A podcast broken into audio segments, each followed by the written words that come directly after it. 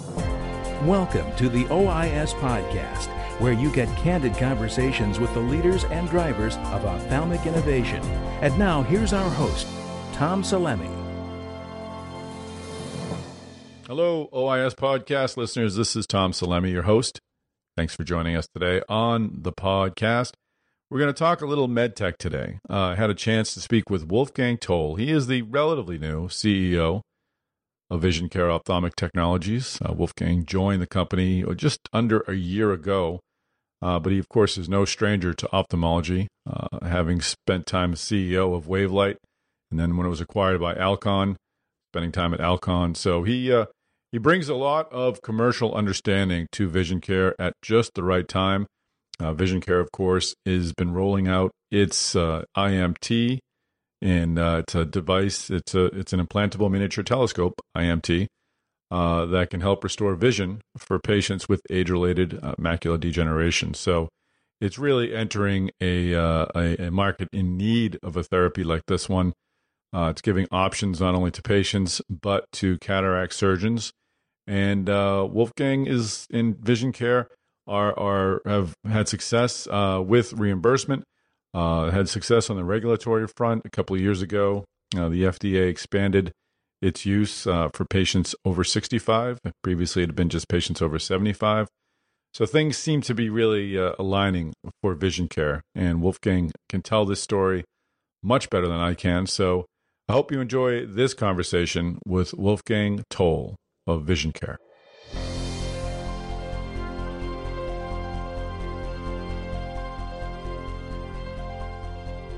Wolfgang Toll, welcome to the podcast.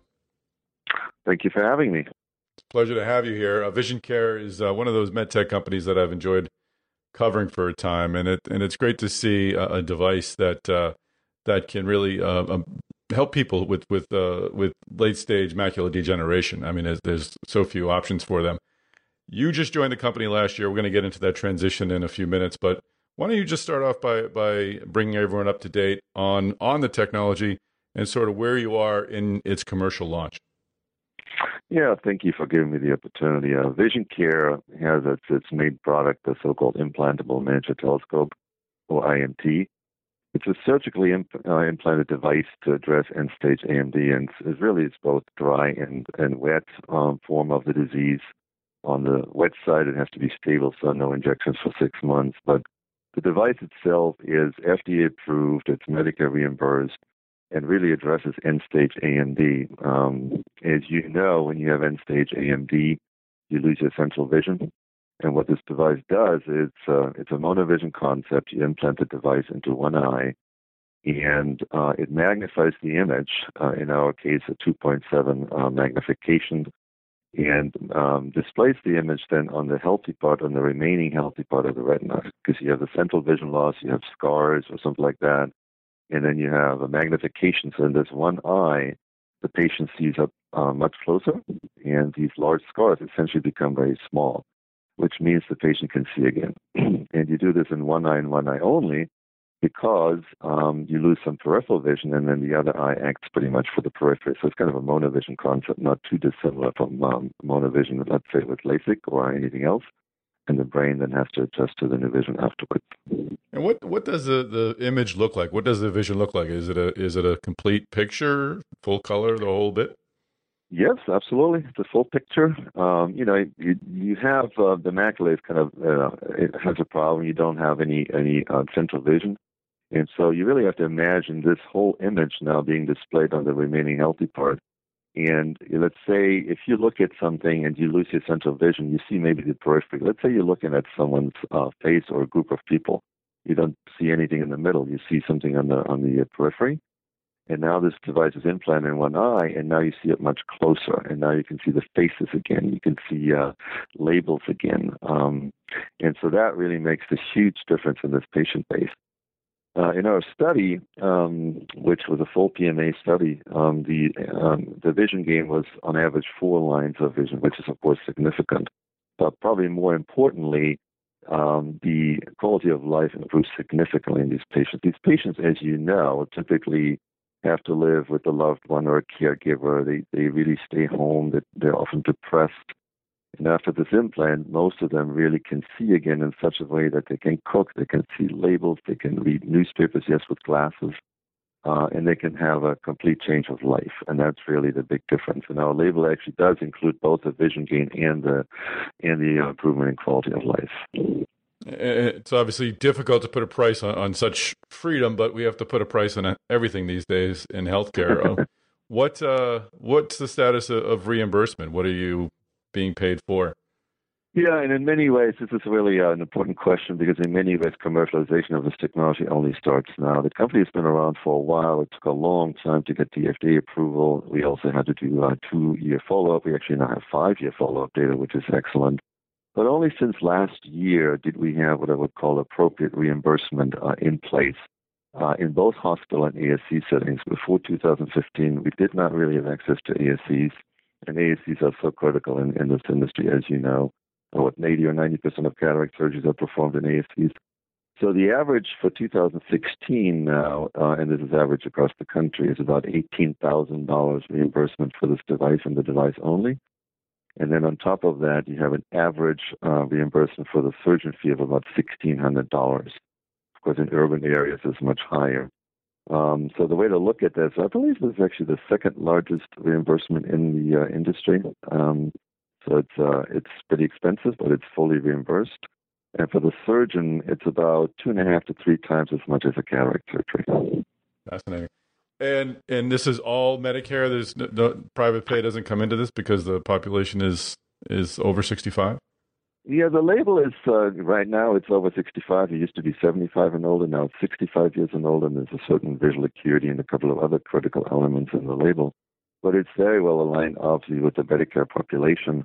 Uh, but Medicare Advantage and others um, tend to also pay. It depends on the payer. But across Medicare, we really now have tremendous experience since 2015 that the Medicare reimbursement functions uh, very well across the entire country. And that was the, the, the 65 and older, as opposed to 75 and older. That approval came by only a couple of years ago. How how big of a change was that uh, uh, to the company's uh, uh, the market size and the potential for the company? Yeah, that's also a great question. It does, of course, um, uh, increase the market size for us uh, very nicely uh, overall. But I think much more critical was actually to have the access to the ASCs with appropriate reimbursement because before 2015, it was really just not profitable for any ASC to take on this uh, procedure. And now it's very, very appropriate for both ASCs and hospitals. In fact, we're in the unusual position that the reimbursement is almost the same uh, in hospitals as well as ASCs. Because we have a permanent and a J code um, for our device. Um, I should also say, by the way, that this is in a way a global market. This is not just the U.S. market. We're focusing on the U.S. market because we have all the things in place now the uh, you know the approval, the the reimbursement, um, the sales structure, and so on and so on. But we also have the CE mark Canadian approval and others, and we are commercializing OUS as well. Um, we actually just very recently, recently received our first reimbursement in the UK, so that's new for us as well. The market, the way we look at this is since it's both dry and wet, of course, on the wet side, the stable form of it, um, is first of all, it's, um, it's a large market. The population we estimate that could benefit from this device in the United States alone is about 200,000 people. And the market grows by 10% per year. So it's very significant. In Europe, it's roughly the same. In Asia, because of the population simply, that's called China or India and others, is much, much larger, but we don't have any activities there yet. That's something for the future. So the market size is quite quite large uh, overall. It's the it's the matter of capturing the and finding the patients overall. And you mentioned you had long term data of up to five years. That's that's terrific. What uh, what is that data showing? Yeah, that was uh, published, uh, I think, about six months ago. Um, Dr. Boyer and, and several others. So it was a peer reviewed article, and the five year data essentially shows that um, before implant, this is this, comes directly from our study.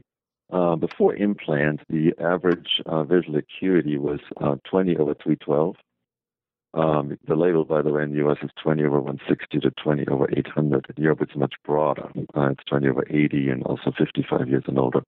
But um, uh, baseline vision uh, visual acuity was 20 over 312 across you know, a little more than 200 patients overall.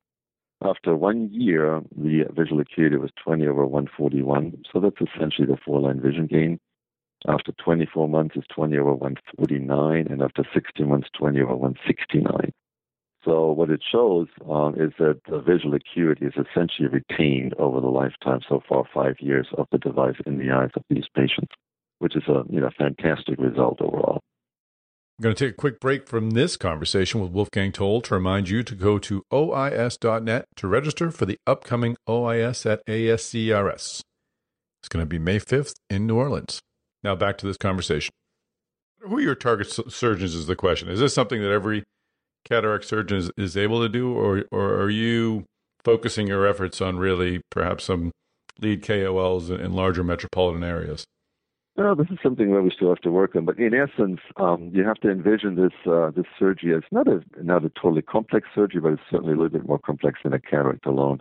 The procedure for a new surgeon, never done it before, takes about an hour. For someone who's done, let's say, three devices, takes on average about 45 minutes. Uh, we've also cases of 30 minutes, and that includes, by the way, performing cataract surgery during the time of surgery.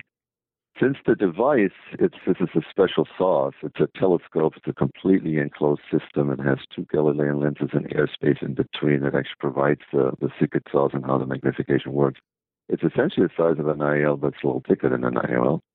So um, the um, the procedure itself um, is a little bit more complicated than um, than cataract surgery. So our, our prime target for now, uh, are, let's say, cornea trained cataract surgeons, but there are plenty in the United States.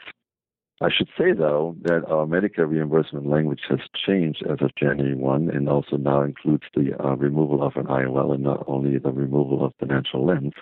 That does not mean, I need to emphasize this very strongly, this is FDA approved. It is not. However, in context, we are now pursuing a pseudophakic trial. Uh, probably at the end of Q2, we'll start that. So and that means, and this is why I'm mentioning this, is that uh, retina surgeons will most likely also be interested in performing, performing this uh, the surgery in the future. So it's really cornea trained cataract surgeons today, but also in the future, then possibly retina surgeons also. That's terrific. What what will be required to get that uh, that approval? Well, uh, we're targeting a study of maybe 100, uh, maybe 250 patients over two years. Um, and it's really, in many ways, a surgical technique because the device is exactly the same. There's no change to the device. So we don't know yet. We still have to approach the FDA overall. We're writing the protocol as we speak. But we believe it's really about the of the correct surgical technique for an IOL to an IMT exchange. And what is the the appetite been for for devices like these? We're seeing so much, so many great new medtech technologies coming into ophthalmology lately. Really, vision restoring kind of stuff like Second Sight's Argus, and et cetera, and of course all the the IOLs and such.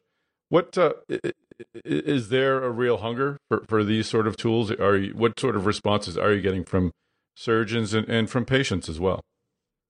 Yeah, our uptake has been very, very good in 2015. As I said, I think it was more of a commercial barrier uh, because of inappropriate Medicare reimbursement. The technology worked. I think if you reach out to surgeons, the technology really works. It really helps the patients. We have a number of commercial implants now. As I said, we're really starting commercialization in many ways uh, only now, but the, the technology really works commercially. So um, the barrier mostly was really on the uh, financial side overall. So the possibilities are really, really great overall for the uptake, and that's what we're working on we do need more knowledge about the technology. We need more pubs and podiums. We have very good um, KOLs attached already, but we need to get the word out much more um, in terms of actually helping these patients because it benefits so tremendously from this technology. I should say that we are the only FDA approved device. There's nothing out there, especially on the dry AMD side. We don't know of any competition in the U.S. We don't know of anyone filing. I guess you could make an argument that gene therapies and others might be a you know, so-called competition in the future, uh, but we don't see anything in the very uh, short term or even medium term in terms of potential competition.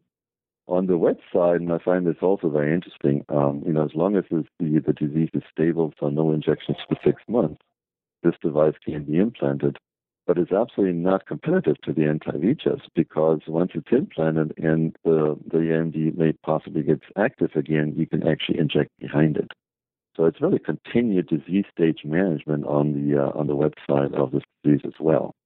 Uh, it applies to both dry as well, as well as wet, and on the wet side, it's continued disease stage management. What's going on in, inside the company? You took over uh, a year ago as CEO. Took for Alan Hill. Uh, have you made changes uh, inside as the company sort of uh, evolves into much more of a commercial operation, or is is the company remaining the same inside, and you're merely merely building out a, a commercial side of it? Yeah, I mean, I was specifically hired to now drive the commercialization. My background is, um, I was the CEO of Wavelight, um, so I know the industry quite well. And then Alcon took over. I ran Wavelight for a while, ran Alcon's business in a certain market for a long time, so I know the industry quite well. This was an orderly transition from the former CEOs who had been here almost 12 years, getting to the retirement stage. Um, so it's a very orderly transition. And I've been here now about 10 months. And in Q4 of 2014, I decided to completely restructure the sale, having a, you know, my arms around what we need to do.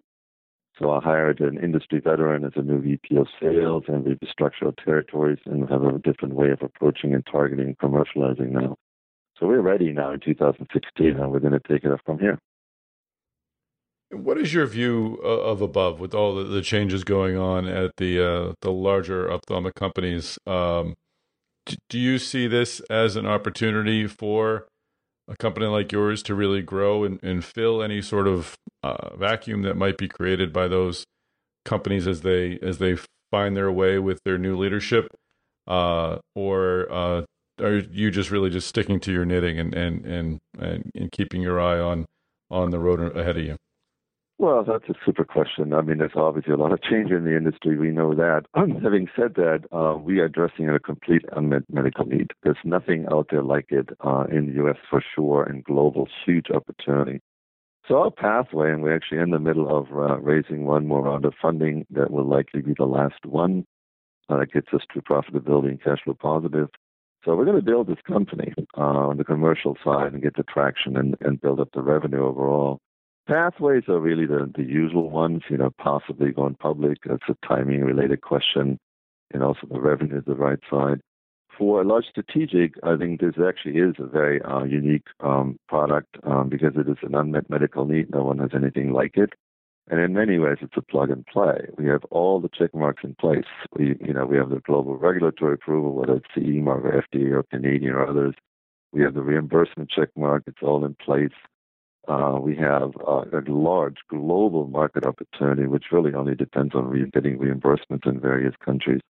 It's a very profitable business model. Um, and so overall, this is a kind of plug and play for strategic in the future, which should be very, very much of interest to them, depending on, you know, the strategic, strategic view and how the product fits into a company, but also where they are overall.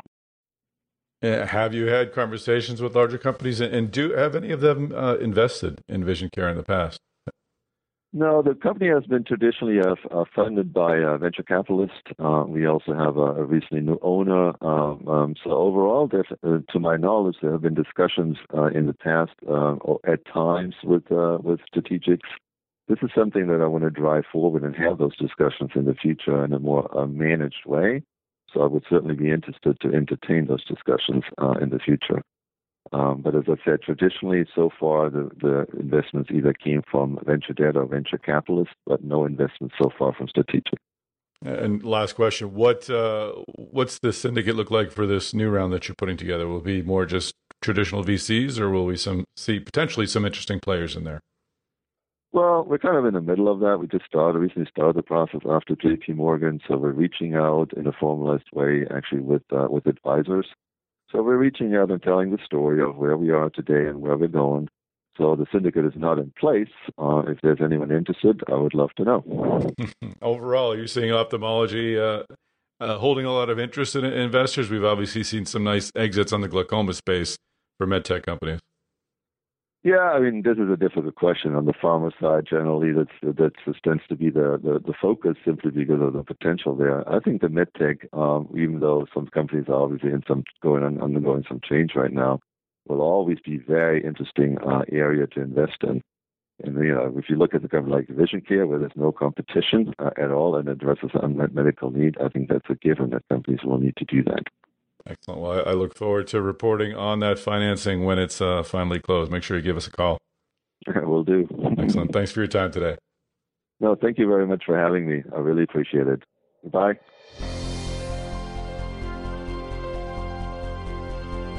Wolfgang Toll, thank you for joining us on the OIS podcast. Really enjoyed hearing Vision Care's story. I love a good medtech story, and what what could be better than an implantable miniature telescope? Uh, really, it's a it's a great advance for age-related macular degeneration patients, and happy to see that things are going well at Vision Care. Hope to hear more of the story at OIS at ASCRS. Uh, Wolfgang will be there. You should be there as well. So go to OIS.net to register for the May 5th conference, OIS at ASCRS, and we'll see you in New Orleans.